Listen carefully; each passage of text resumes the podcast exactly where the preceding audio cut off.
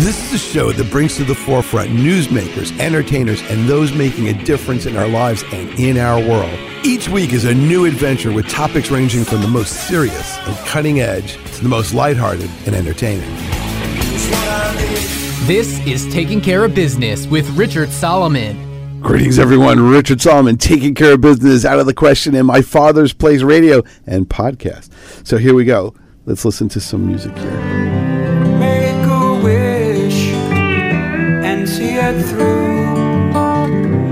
Stop the world and start it anew. Just as midnight returns into noon. It's between the sun and the moon. Between the sun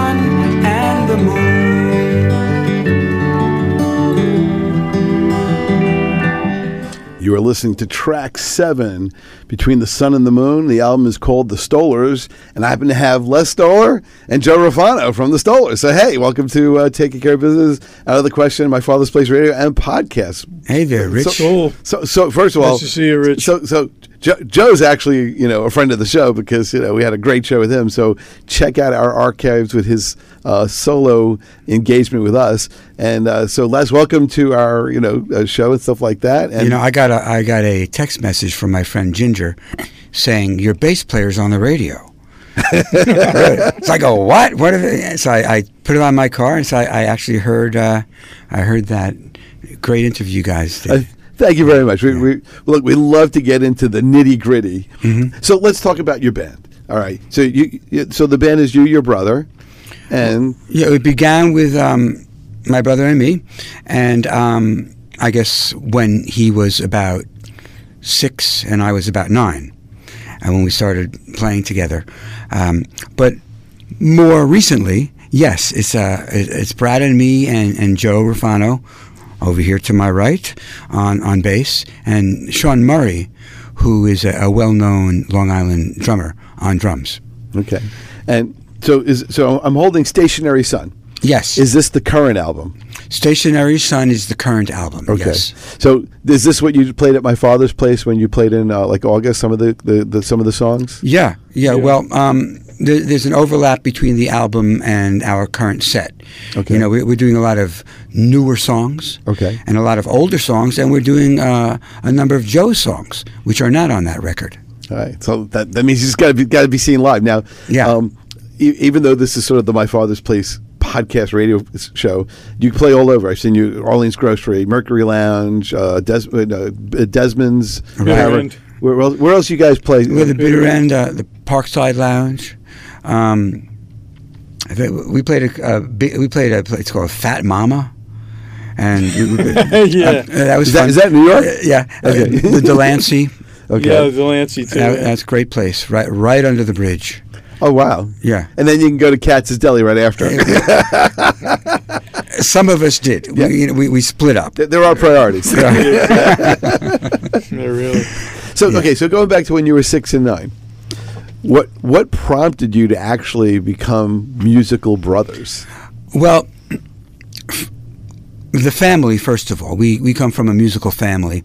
Uh, our dad was a classical music enthusiast and a jazz enthusiast.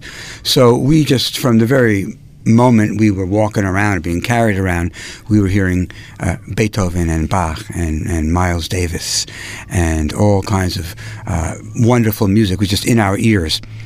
And then we had uh, an older brother and older sister who were into uh, 50s rock and roll and blues and uh, rock and roll in general. Bob Dylan. Bob Dylan.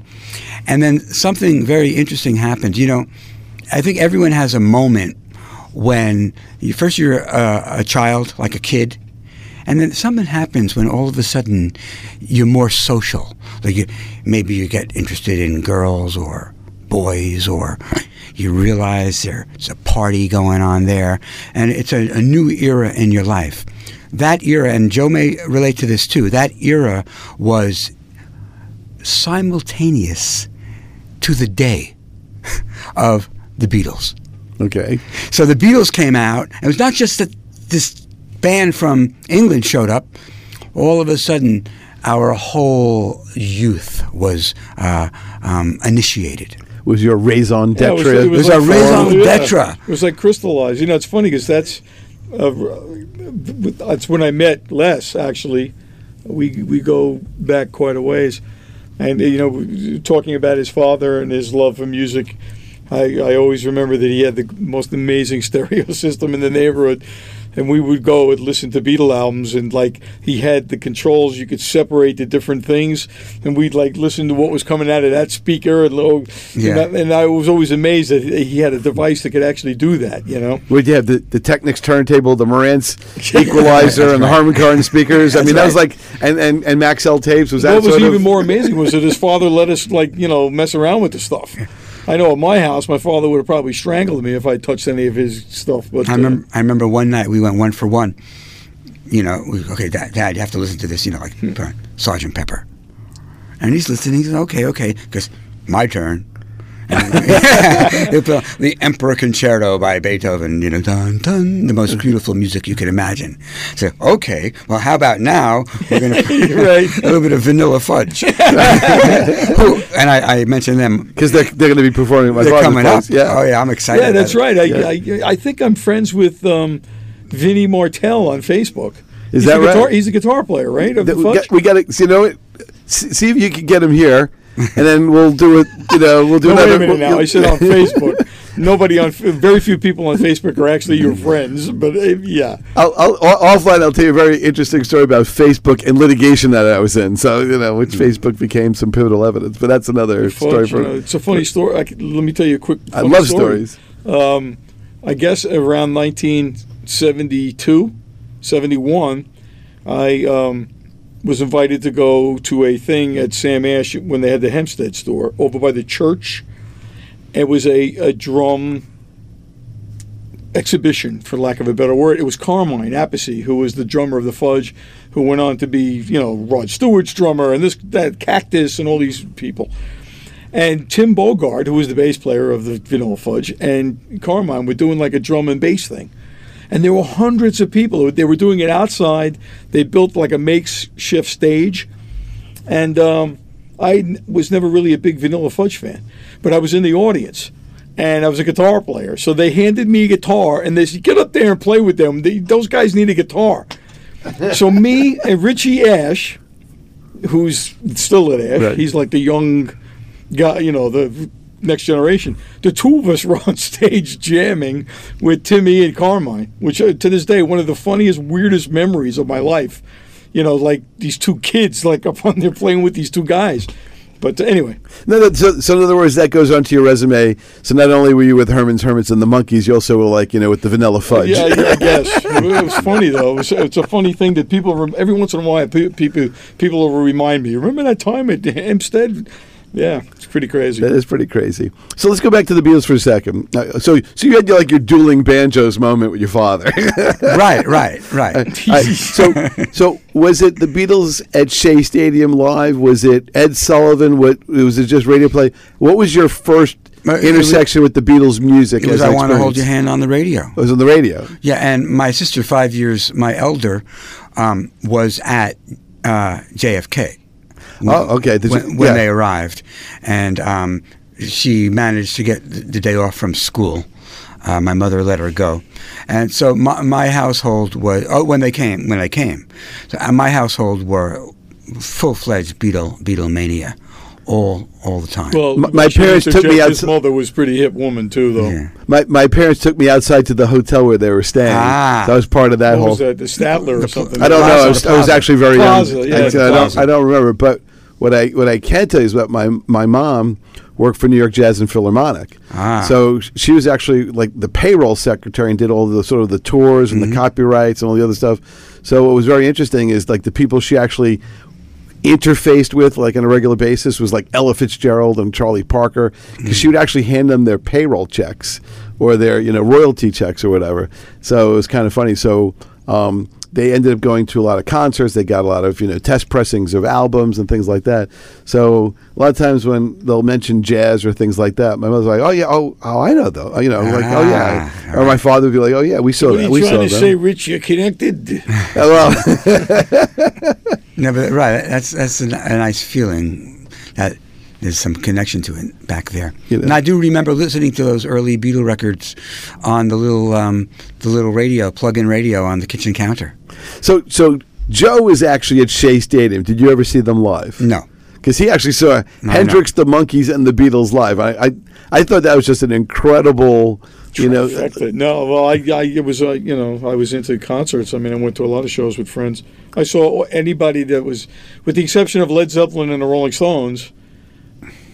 I saw every probably every major act in the of the '60s: Moby Grape, Cream, Doors, uh, Eric Clapton, and various, you know, Various uh, iterations. Yeah, the Allman Brothers, Poco. Um, Saw them all. Well, you can see Crosby, Stills, and Nash. you can see Richie Furay to this day.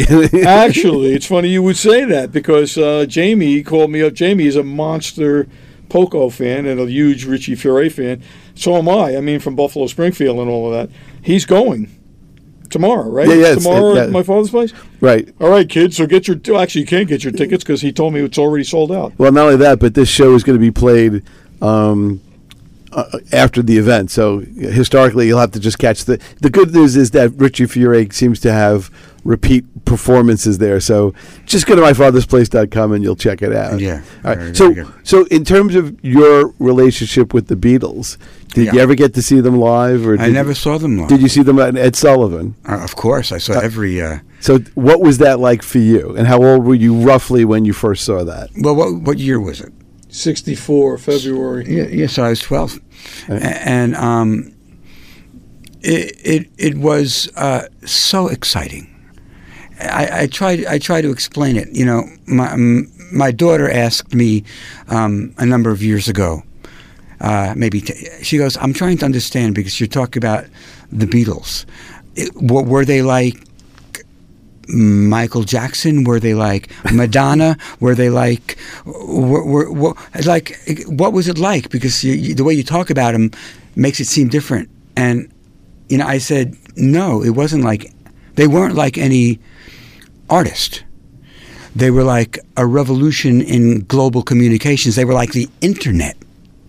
And she said, "Oh, That's a I- very interesting analogy. now I get it." Yeah. Right, because the, it, it, it was a, a revolution in global culture. And no art, I mean, okay, Michael Jackson, yeah, I mean, I could see the immense impact that an artist like he had. But the Beatles was something more fundamental. Well, e- with all due respect to Michael Jackson, I don't think he played any instruments. At least I never Right. saw him play. Anything. Well, Right. but he, he was a writer, and he. I mean, look, he did what he did. He communicated with his generation. Yeah, I'm talking about the impact that he had. Right. Yeah. But, I mean, just that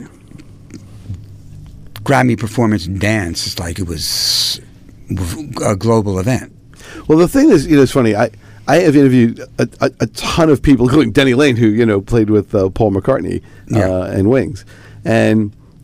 It, it is, and I, I've, I've interviewed Kevin Howlett from the BBC, who wrote the the whole thing about the Beatles at the BBC. Mm-hmm. Um, and, and it is truly amazing to talk to a certain generation of musicians, and invariably, all of them talk about how the the Beatles had a meteoric impact. It's true. on the the way they looked at music, the way they looked at culture, the way they looked at fashion and entertainment. I've had the I've had the discussion with my 38 year old son, and he's a musician too. He gets it sort of, but you know it's the old saying: you had to be there. well, that's you know, true. You try to explain it. I, I said to him, "You don't understand. It wasn't like they were just singers or entertainers. They arrived and changed everything." Right. And he sometimes he'll say, "Oh, come on, they didn't change everything." Yeah, I they said, did. I said, research it. They changed everything. I mean, f- fashion, songwriting, the way they performed, the way they sounded, the way they recorded music. People don't realize how revolutionary it was. I mean, tracking. Nobody did that. That's that a simple little thing like that that's so taken for granted by everybody that came after them. Sergeant Pepper, they recorded all the tracks one at a time. Nobody ever did that. They used to go out and record. The whole band would play, and then they'd say, "Well, you know, the vocals really not that good, so he better sing another vocal track."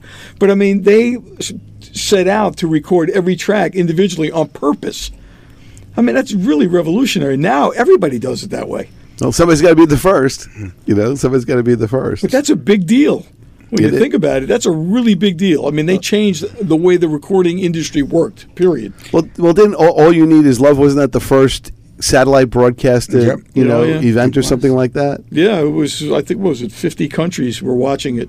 So around then, um, I guess kind of driven by the energy of our sister Eileen, Okay. um, who is such a, a, a Beatle fan, we really began to love them, and uh, and we started to grow our hair long, and um, we, Brad learned guitar first, actually. Um, Is that right? yeah, Brad took lessons from this woman, Sherry Weinberger, who lived uh, in the neighborhood, and she gave a lot of the, the kids folk lessons. She knew all the folk stuff. So, uh, oh, wait a second. Yeah, Oh, yeah, yes, that's right. Brad went to a, a, a Saturday guitar class with Mrs. Weinberger. And he came home one day and started strumming the streets of Laredo. You know, as I walk down the streets of Laredo. Great song, great song. Um, and I said, let me try that. and that was the beginning. Well, I remember you as a guitar player. Yeah. You've uh, over the years you've obviously become very proficient on the keyboard. Why, thank you. But when we played together back when we were kids, you were a guitar player. Yeah. I, of course, at the time was the singing drummer. Exactly. So you know things evolve. Uh, you know, you're getting back to your sister for a moment. Wasn't didn't she see Dylan at Forest Hills, his first electric performance? I think I remember her talking about it Uh-huh. When he was booed off the stage, which is, I mean, that talk about a moment in history. I mean, that was amazing. You know, They well, she, still- used to, she used to go to Greenwich Village, and she would come back and like spread the word to us youngsters Right.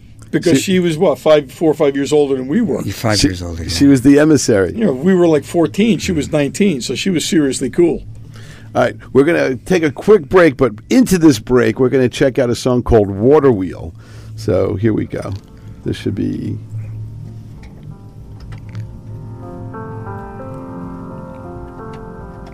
What?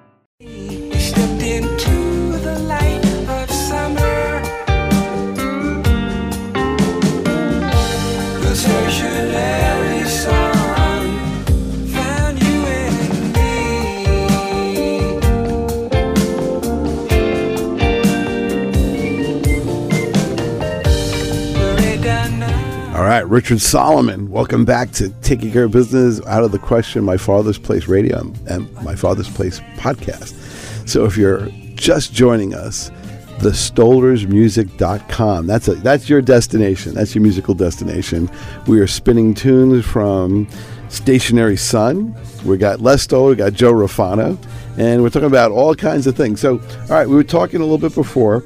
Let me just fade this out for a second. We talked a little bit before uh, about musical influences. So let's jump forward in time. So you had the Beatles. What, what did you What did you buy? What did you listen to? I had some favorite artists. Um, pretty quickly, um, I drifted out of the uh, British invasion uh, into more um, American folk and folk rock. You know, I became interested in Simon and Garfunkel, which was the first concert I ever went to. Where was that? Forest Hills. No, believe it or not, it was at Adelphi University. Really? Oh Yeah. wow. We were home one day and the phone rings and it's my brother who was a student there calling the house. And he says, Mom, are Leslie and Brad home? And she goes, Yeah. She goes, Well, get in the car, come down to Adelphi because I just saw this group, th- this duo, uh, do the afternoon concert and they're going to do the night concert tonight. You guys have to see it. So we went on down there, and it was a, a beautiful. It was a Sounds of Silence uh, concert, and it just two young guys, just one guitar, and uh, they performed live. And opening up for them was. Um, Oh my gosh! Why can't I? I remember? He, he's a political comedian who died a couple of years ago. George Carlin. No, no, he's a black guy. Um, Not uh, Godfrey Cambridge. nope, nope. uh, Oh, I know who you mean. Boy, it's a terrible thing to be senile. You know what I mean? I know exactly who he's talking about. It'll come to We'll me. think about it later. We'll, we'll, we'll do it. We'll do an He- internet he- search while he got, he got into political uh, food later, Yes. later on. Uh, political food, very into food. But anyway, um, I remember uh, my mother was going, yeah, yeah, you know. Um, it was great. Um, yeah, so uh, I so, got so wait, so you're you're nobody texted you, right? You- you know, there's no social media. You know, think about the communication, you know, differential in those days between now. Your brother calls the house, so obviously there could have been a busy signal. There's no answering machine if you're actually not there. Oh, right. No, you know? no, no, no. Dick Gregory. Okay, uh, you know, you there you go. Dick Gregory. there you go. I'm glad, Brilliant. okay, I'm glad we got that. Brilliant I- mind. So, so what? So, did that have any impact on you going to that concert? Without a doubt. Without a doubt. Um, I related to both of them, um, um, Simon and Garfunkel. Uh, Paul Simon's uh, guitar playing and his songwriting and uh, even his singing were very uh, appealing to me. He was just so smart and so poetic. Uh, and so And he, and he was from Queens, so you- And he's from Queens. you know. um, and I related to Garfunkel because I kind of felt like I looked like him. I had like the weird afro and the bone structure. So I kind of felt myself like a mixture of these two guys. So they had a big impact on me, actually. I started to write songs uh, soon thereafter. And even though I, I, I think I would have to truly call myself most basically a Dylan freak okay. even though uh, I, I'm completely um, astonished by the degree and prolificness and depth of a guy like Bob Dylan's uh, catalog, my work in, in, in the final analysis is maybe a little bit more like Paul Simon's. You know, uh, maybe he's from that early um, influence.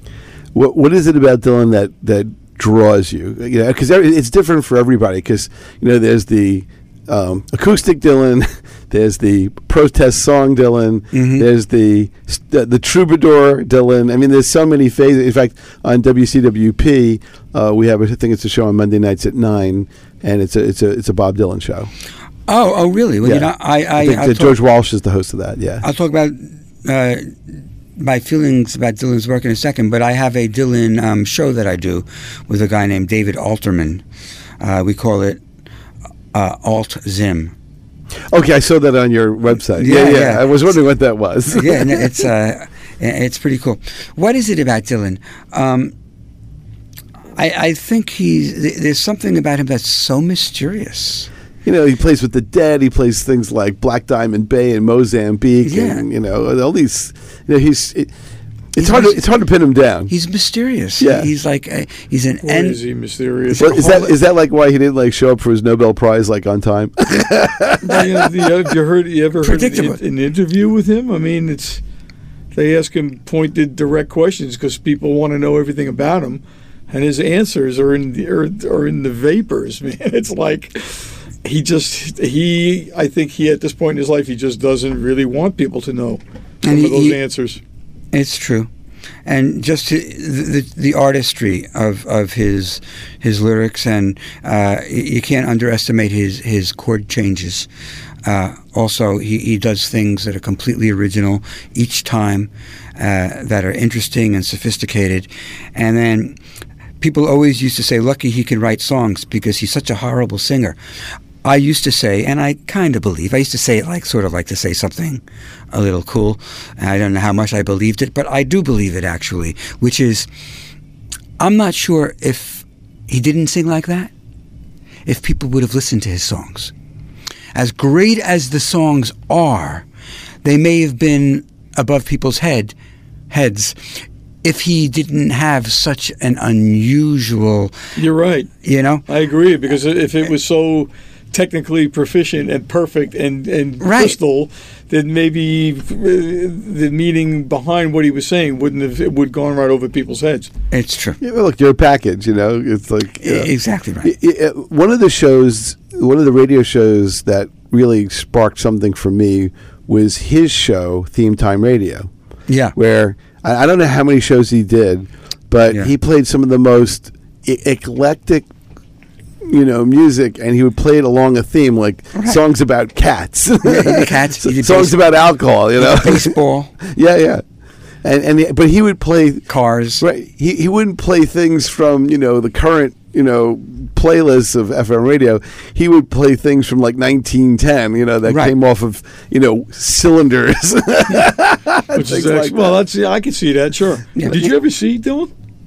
Oh, I've seen uh, maybe four or five. Oh, you have. yeah. Okay. Yeah. I think I saw Dylan with the Dead. I saw him once, Yeah. Bangladesh. That was it for me. Yeah. No, I, I saw him uh, last year at um, where was it? The Beacon, I think. Uh, the Endless Tour.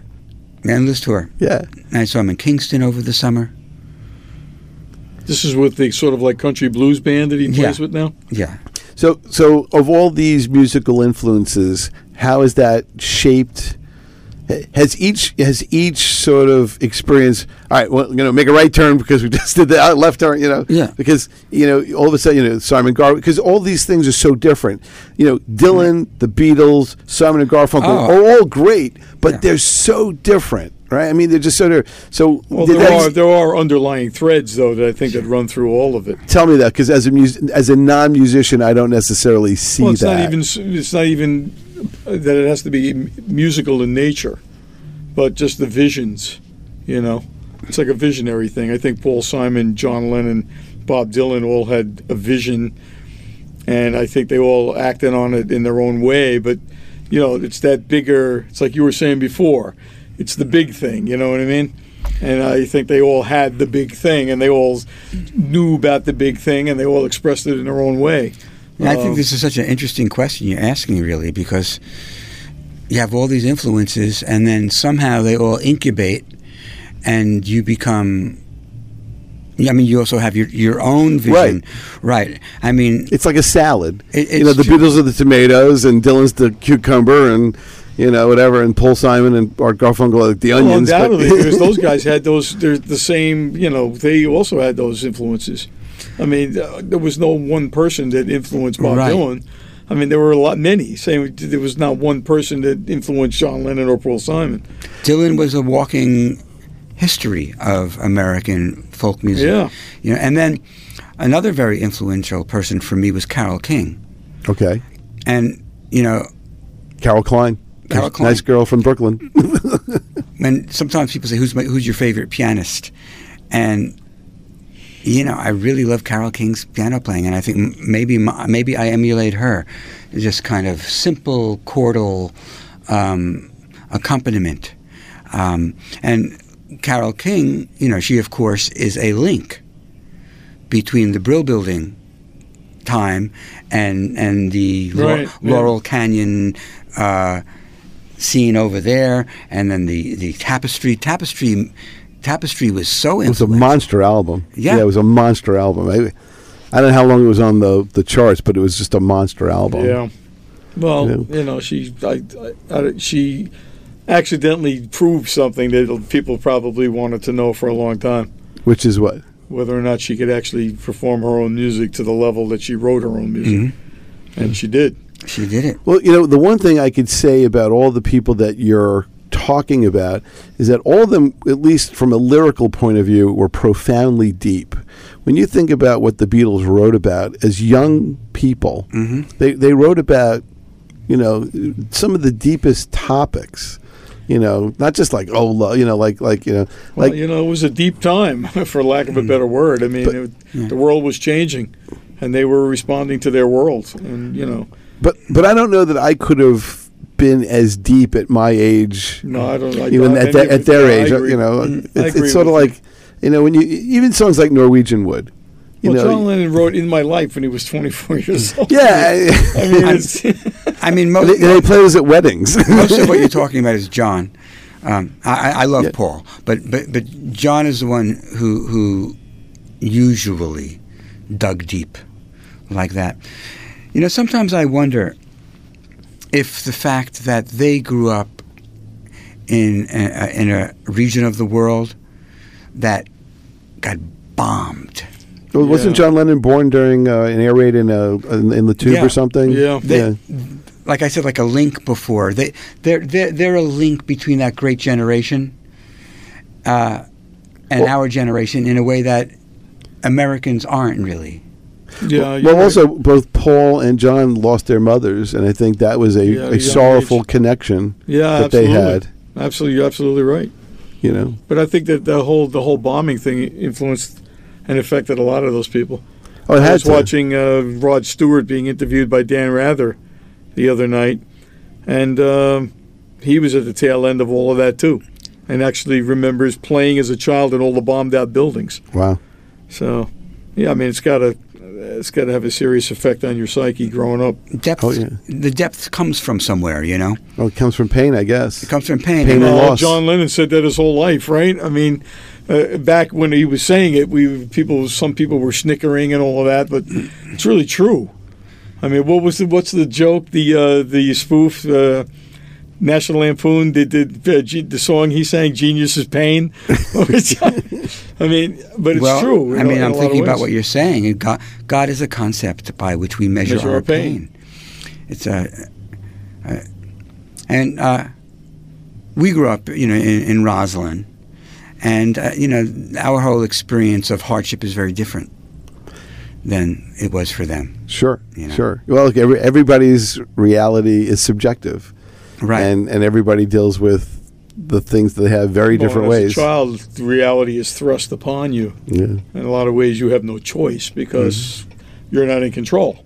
right. And, And, uh, look, you know, wh- whether you have older siblings, I mean, there's so many things that can alter, you know, your life. Uh, you know, people who, you know, I remember. Uh, my cousin Gary was a big Jethro Tull fan, Mm. so one of the first albums I ever purchased was War Child. You know, followed by Aqualung, and then I think Yeah. Minstrel in the Gallery, because you know I became a big Tull fan because I was listening to all the music in his house, and I'm like, wow, this is really cool. I saw Tull at the Fillmore. Wow, yeah. Uh, So skipping around a little bit, uh, if you grew up in Roslyn, did you go to my father's place? Um, I, during those years, I had left, but I went. Uh, I, I got to know Epi at a, a, a business venture that he had before my father's place, which was a clothing store in Roslyn called Never When.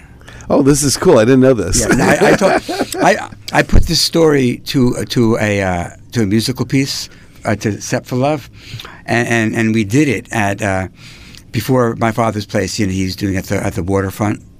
At the uh, lighthouse waterfront, right, line. right, right. Yeah, and I did that. We I did it as a, as a poem. It's a story where, you know, I was walking around one night, and it was you know getting dark. It was just that time where maybe I should go home, maybe I shouldn't. It started to rain, and I found myself in Roslyn, in the actual town of Roslyn, and I was cold, and so I just went into this little shop, and I was like shivering, and um, this guy comes over to me. He goes, A "Man, you look cold. Give this give this young man a blanket. Here, sit down. You want some tea?" And I go, "Yeah." He goes, "What's your name?" I go, "Leslie." He goes, "Hey, I'm Epi." Right, and uh, that's how I first got to know him. I don't know. I was maybe 19. He was maybe 23. Who knows? Wow. Wow. Well, the rest is history. I met him because I played there. yeah, there you go. I mean, we all we went there. I mean, you know, the list of people that I saw there is pretty staggering. Everybody from David Crosby to, I mean, you name it, they played there. Uh, and then I was playing with a band called Rocket 88, a blues band, and um, I had nothing to do with, you know, booking it. I was just told we're playing there, and I was like, oh, cool. So I got to meet him, you know, uh, as an artist, I guess, playing there. Well, it's it, it's funny. Everybody has a great epi story. Yeah. Well, the guy's a classic. Even then, he was a classic. well, well, you know, it's really interesting. I'll say to him something like, "You know, I'd love to interview name." He goes, "Hold on," and then he'll either take out like a, a, a you know a, a- a beat up spiral notebook, Right, yeah, right. you know, Yeah. you know, very low tech with all these names, or he'll he'll say, "All right, take down this number." He goes into his phone to the speed dial. He goes, "All right, take down this number." And uh, just just tell like just tell Denny Laine that Epi said it was cool to call, you know. Right, yeah. and he, no, he just knows he just like knows everybody. It's just it's just so Well, funny. I mean, everybody played there. I mean, back in those days, I mean, there was like the warm up gig for Madison Square Garden. I mean, Linda Ronstadt, the Police, Bruce Springsteen, all all of them. Well, you know, it's great. I, I've I've been fortunate enough to get a lot of the behind the scenes stories, either from Epi or from people who played, you know, long ago. And one of the the cool stories that Epi told, and we actually have this on the podcast. It was uh, Linda Ronstadt was playing, and she ran out of songs.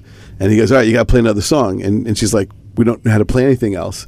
So he says, "All right, do you know um, Heat Wave by Martha Ray and the Vandellas?" And she goes, uh, and he wrote it out, and uh, he he said, "I just play this." And she gets up on stage and says something like, "All right, well, this is Epi's idea, and uh, you know, and after this, you got to go." so I'm going to close out with this. If it's good, uh, you know, That's great. But if not, it's Epi's fault That became one of her biggest uh, selling yeah. records. So so on on our podcast, I actually have um, the little segment where actually Epi tells this from personal experience about how this all went down. So some of those stories are really cool. All right, Richard Solomon, Leslie Stoller, Joe Rafano, thestolersmusic.com. We'll be back in a minute. Lightning fast radio here. We'll be right back. Keep it locked in.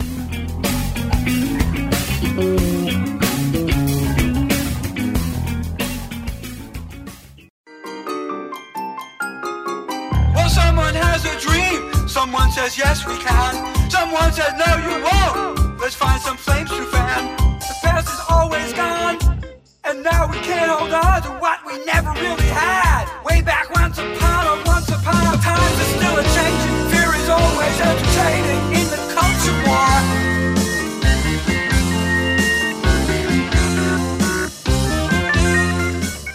Great lyric.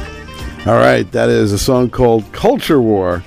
Now, you know, it, it kind of reminded me a little bit of the Talking Heads. And what is it, the OMCC that people did that song, uh, How Bizarre? It sounded like sort of like a synthesis of, of that. Yeah, just- it's a little, it's a little wacky. yeah. um, that's like, is that like a big departure from your tr- more traditional style of, of Um, music? every every once in a while, I'll I'll come up with something pretty random, which is outside of my regular style. And yeah, I would have to say uh, that's one of them.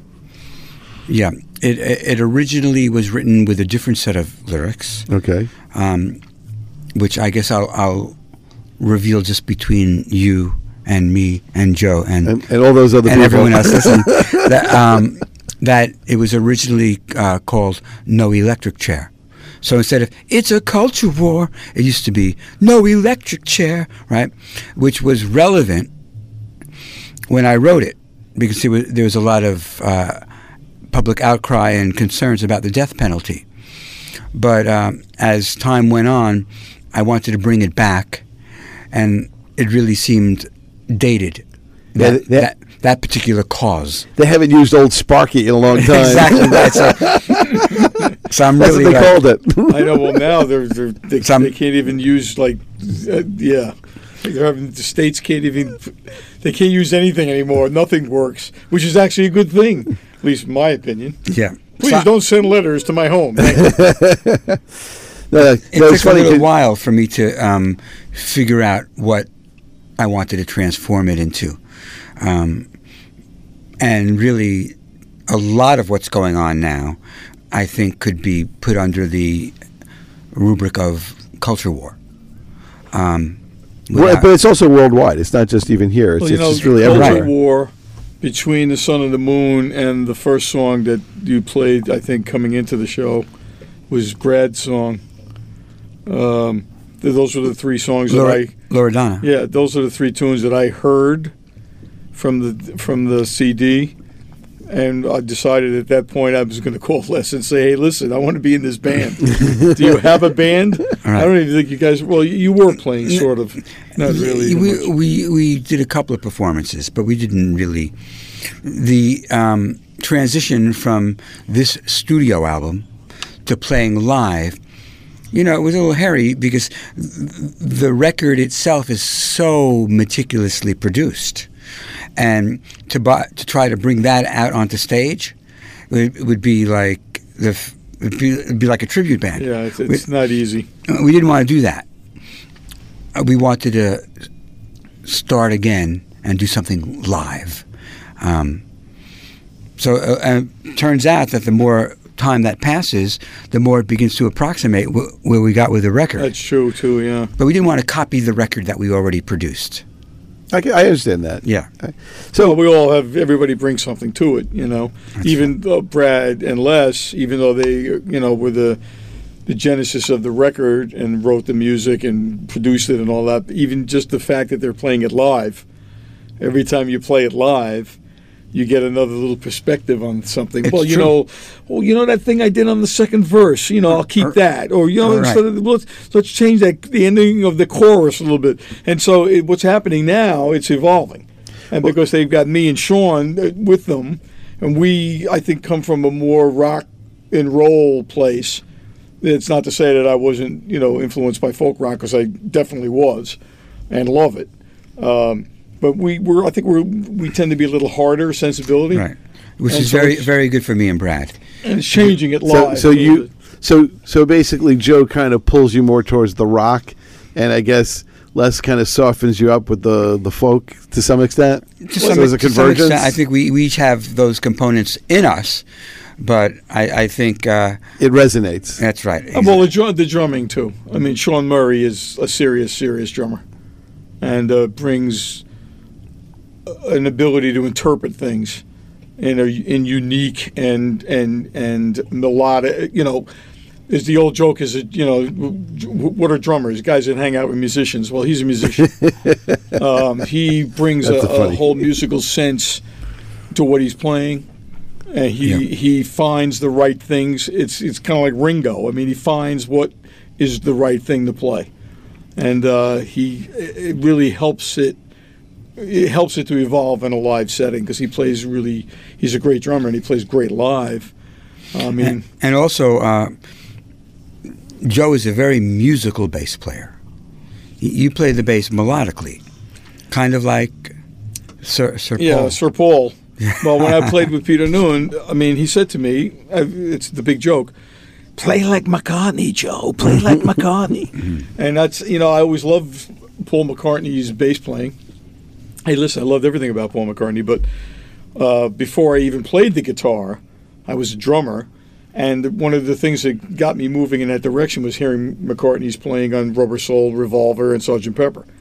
His bass playing was like, so, I mean, even Lennon in an interview said that, as far as he was concerned, McCartney was the greatest rock bass player ever because he he took chances and he did things. I I'm very melodic. Uh, I, Yeah. It may be a fault. Maybe some people think that. I don't know. It's I a style. But I think It's, it a goes. sti- it's a signature. I think it goes with where we are anyway with Yeah. this band. You know? A- at, our, So- at, at our best, um, we've learned our arrangements well enough that when we're on stage and the energy of the audience is alive with us, we'll all go places that we didn't plan.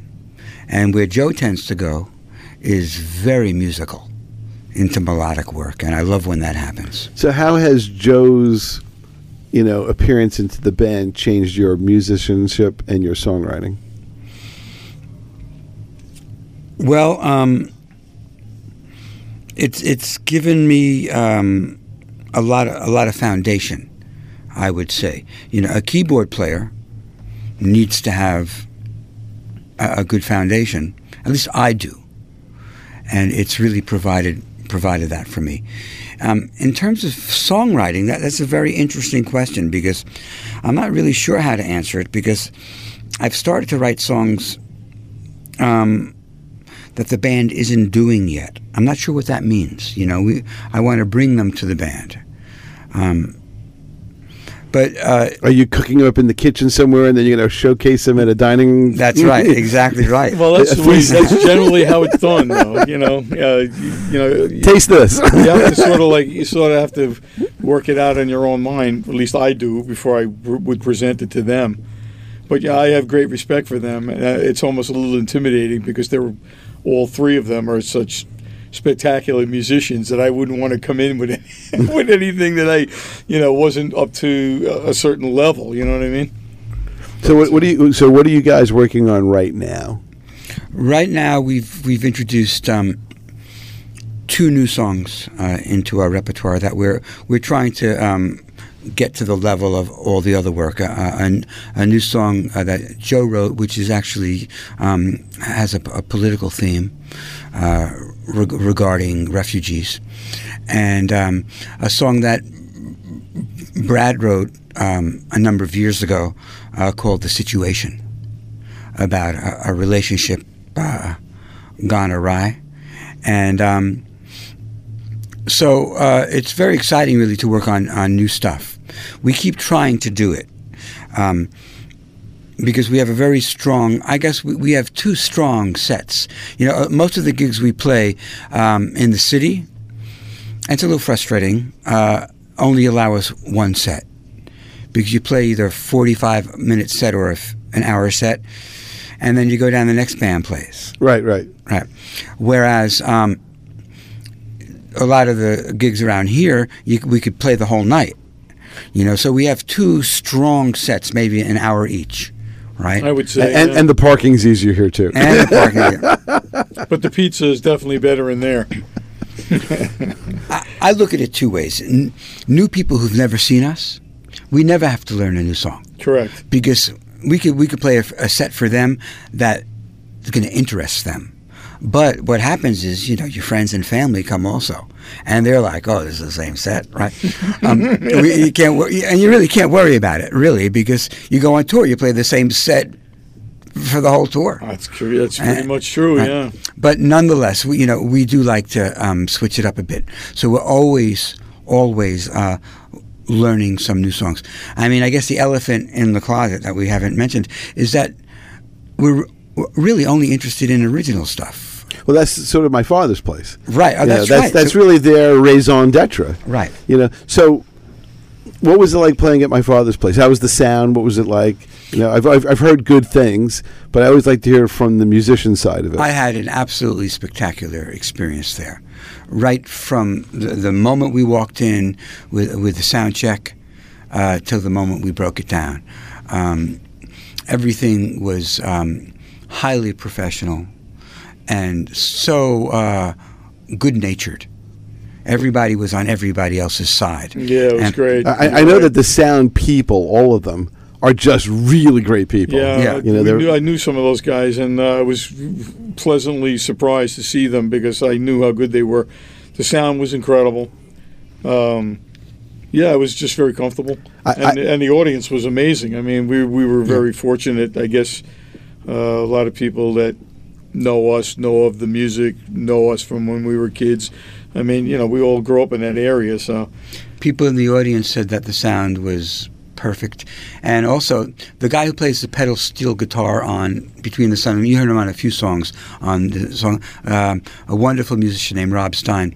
When we were recording Stationary Sun, and he came down and he was helping us produce a number of tracks, very talented guy, um, he said, everything is monitoring like a little ma- a mantra. He would say, "Everything is monitoring. Can you hear it right? Can you hear everything? Because if you hear it, and, and that goes along to what you were asking about before, with working out of headphones. Um, so what I'm getting at is that the monitoring on the stage, fabulous. and was that Don Don uh, Gavis? Don Gavis, yeah. Yeah. Um, I just felt Thank like you, Don. thank you, Don, because then you're free. You know how you know you know how it's supposed to sound. If you if you can Well- hear it, it sets you free, man. Well, the one thing I can say is I was there during the construction, and I actually saw when Alex put all of the speakers to the test, and and then there was a whole thing because basically they, they the sound system is custom to the space. Correct. And then I know that they will actually sit in every single part of the room mm-hmm. to hear the projection of the Yeah, well, sound that's the way you got to do it. and and and they, they they listened for everything, whether things bounced off of things, whether you know things you know, off the floor bounced f- reflect up. They did a, a marvelous job. You know, as as someone who's not really a, a sound engineering person, I just mm-hmm. I'm a radio guy. I was amazed at the the intricacies of the sound dynamics that they actually considered and cared about and accounted for and tweaked and you know the whole bit. Got to do it. You know, and I, and I hear from a lot of the musicians that they really love the sound. A lot of touring. I mean, a lot of touring musicians are playing there.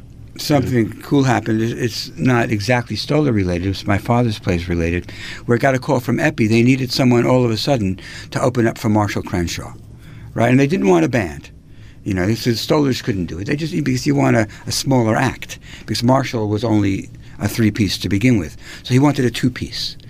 So Epi knows this guy who's also a close friend of mine, uh, Richie Demand, who's a Sea Cliff singer-songwriter, and he runs this weekly jam, which we call The Cave. A lot of stuff comes out of the cave. A wonderful new singer-songwriter named Jen Garrity and Richie Demand, and people come by the cave all the time um, on Friday nights. So Epi asked me, "Do you think Richie would want to do a few songs to open for Marshall?" And um, meanwhile, Richie is the least ambitious guy you know. he's really talented and really deep and wonderful, but you know he, he's like he, he's a craftsman. He does tile work. So I call up Richie. I go, you know, Epi called. He wants to know if you want to open for. He goes, hell yeah, you know. but do I have to do it alone? So, so I said, well, I'll play bass behind you. He goes, okay. So all of this is getting back to the sound, where I plug in my 1960 something old Epiphone bass from my uncle Nat Brooks, club date musician, and it starts to buzz because something about those old pickups. They they didn't they they don't jibe well with, Well, the coils. the direct box. Yeah, it might have been like a, Right. a single coil. Or, So everyone panicked a little bit. What are you going to do now? And this guy, one of the sound staff, pulled out this little thing called the D Hummer. I, I don't I it's don't know D, it, but it's I a don't D doubt it. Hummer uh, or D D buzzer. I don't know what it was. Well, it's probably it probably eliminates a sixty cycle hum or something. right. He plugged it in, gone. Wow, Oh wow. awesome. Yeah. All right. So we have a couple of a couple of minutes. So this is the fastest hour of radio. Mm-hmm. So uh, social media, you're on Facebook. Yeah. Uh, uh, okay. You're joerafano.com, Yeah, I do have a website. Yeah, right? TheStollersMusic.com. The StollersMusic.com and of course the Stolers have, have its Have a- a Facebook, Facebook artist page. page. okay. And uh, and, And then I know that you can see your your shows and where you're playing, and I know there's some archive stuff and, If and you go on the Facebook page and you send a message to Les with your email address, if you're interested, uh, we put you on the mailing list, oh, there you go. and then you can find out where we're playing all the time. Yeah, that would be wonderful. My my Facebook page, Leslie Stoller, has a lot of stuff also. Um, Brad Stoller. And yeah, oh yeah, we'd love love people to come on down and hear us. Wh- What is an interesting unknown fact about your band that I can kind of end the show with that people would who who are like fans would, may not know or realize?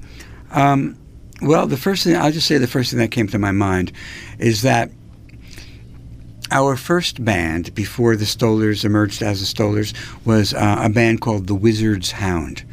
That's as if there was a wizard and the wizard had a dog. The Wizard's Hound. That was us. Okay. And, and um, I, I, I think we were really a precursor to the Stolers in the sense that we're not genre specific. You know, you played Water Wheel, that's a classical piano piece. You play Loredana, that, that's, that's like a, a South American um, rock tune.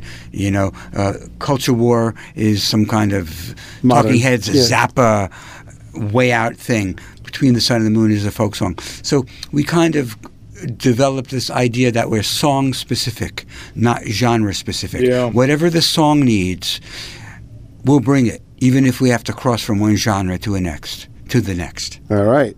And with that, we will say, see you next week. It was great seeing you. Thank you so much for gracing your Thank your, you. your your your music to us and uh, your time and your great stories. And uh, you'll have to come back. And uh, so, thestolersmusic.com, joerafano.com, ma- Facebook, and all the other good things. Of course, myfathersplace.com. And uh, we'll see you next week. Thank you for listening.